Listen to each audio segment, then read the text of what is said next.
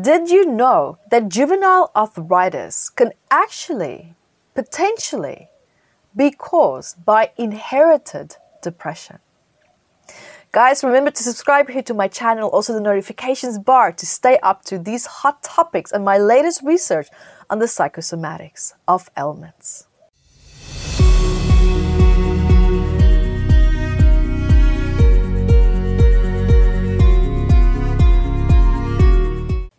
Hi everyone, Yvette Rose here, and welcome here to my channel where today's topic is going to be about juvenile arthritis. And I'm also the author of Metaphysical Anatomy, which you can find out so much more about this ailment also in this book, where I have 679 medical ailments and I explain the emotional stress and key points that we all share collectively. Now, welcome to this topic, which is all about juvenile arthritis. This is a very, very more common condition than what I actually like to admit.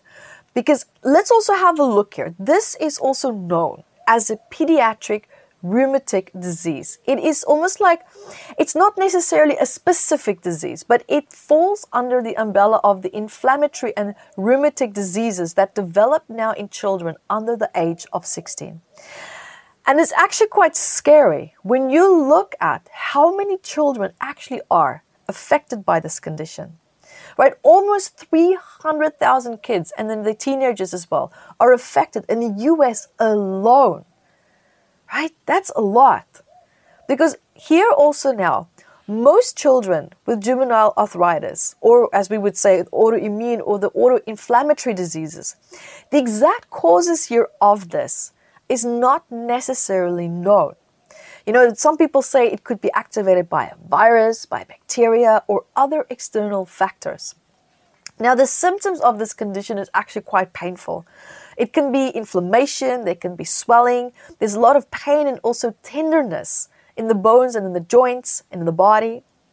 And also, maybe some people actually don't have any symptoms, right? They sometimes feel the effects only on their skin or internal organs. So the symptoms do actually vary from person to person. And when you look at here, also a recent study that I've made is that they've examined the relationship between pain and our emotional state in a lot more detail. This is interesting. Because as most of you know now, in my work in metaphysical anatomy, I look at emotional stress and how, if that's piled up, how that emotional psychosomatic stress can now surface in the physical body and surface into maybe pain, tension, discomfort, ailments. You know that when you sometimes have a really stressful day, you can get a headache, right? That is emotional stress that's now come through into the physical body. That's something that I'm sure you've had. I'm sure we all can relate to that. Now, when we look here at the psychosomatics of juvenile arthritis, we can tell you a lot by just looking at the symptoms of it, right? The joint pain, the swelling, pain in itself, skin problems, organ issues. So it really depends the area of the body that's flaring up. That will tell you the specific emotions that are the pain points that's coming up that needs to be resolved that can actually help a person to reclaim their quality of life when you look at the, trying to resolve and address the ailment. Now, what we will be looking at here is, let's say, for example, here in this specific case, we have now depression that's coming forward in research. This is interesting. Pain and depression.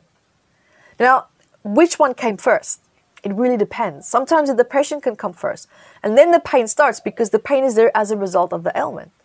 And sometimes the ailment can come first, and then people can get depressed because of being in that state of pain the whole time. But ultimately, either way, there's pain. And when you, when you look at an ailment where there's pain, you know that you're dealing with deep, unresolved anger, deep, deep feelings of unresolved feelings of powerlessness as well. So, in some aspect, this person is feeling suppressed in their life.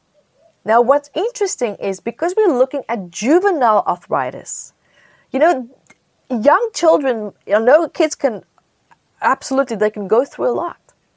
But in most cases, in this specific case, a lot more life experience and trauma is needed in order for this level of arthritis to come forward. And so this tells me very strongly that this ailment correlates to this person's mother and father's unresolved psychosomatic stress.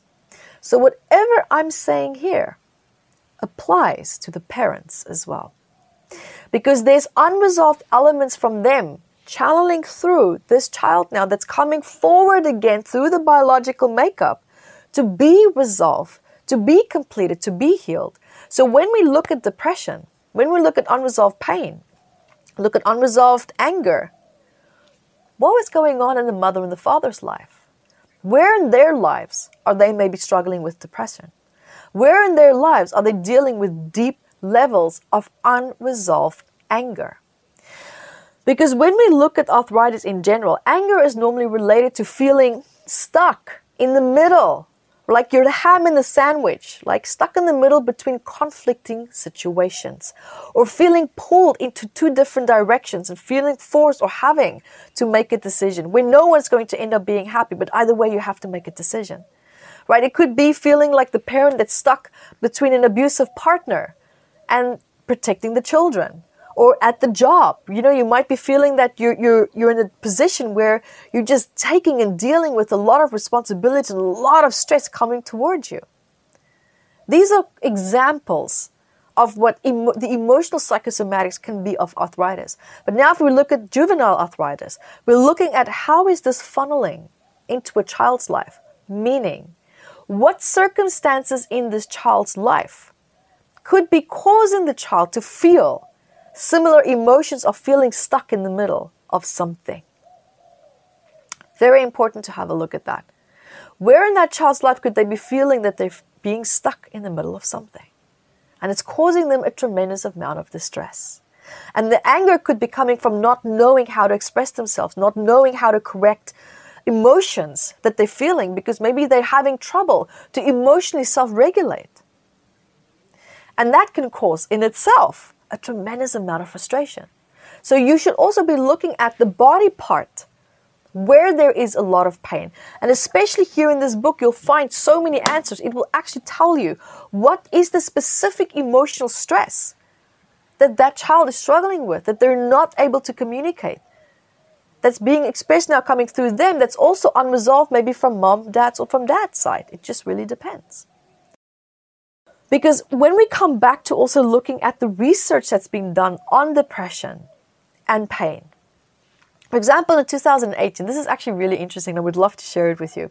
2018, there was a study done in the International Journal of Geriatric Psychiatry that where they looked at 4,792 people with depression and also self-reported arthritis diagnosis by a doctor. Now, when you look at this, arthritis, right, and the prevalence rates here were higher in those with the, that, for example, that were minor, 55%, and moderate in 62%, and severe in 67% who had depression. Now, depression, it doesn't necessarily cause the arthritis, right? It's more so that these conditions are coming together and worsening. The symptoms of it is worsening when someone is struggling with this specific ailment. So, this is actually quite a really great example to just show you how an ailment can contribute to an underlying psychological disorder and vice versa. And vice versa. So, guys, that is what I have here for this topic for today. Remember that you can find out so much more on YvetteRose.com. I have a lot of free events where we talk about, you know, circumstances where you can heal your life, heal ailments, help look at the emotional stress behind it, and heal the blocks that's standing between you and living a life that is full of so much more happiness and joy. And these events are online and it's live with me, and you can interact there with me. You can ask questions. So I would love to have you there. And we have so many other more free events coming up as well that you can find out so much more from. So, guys, remember to subscribe to my channel here, hit the notification bar, stay up to date check out the description as well, where I'll be sharing a lot more information about what's happening and what's all the new, greatest, latest research as well. And until next time, Be the light that you are.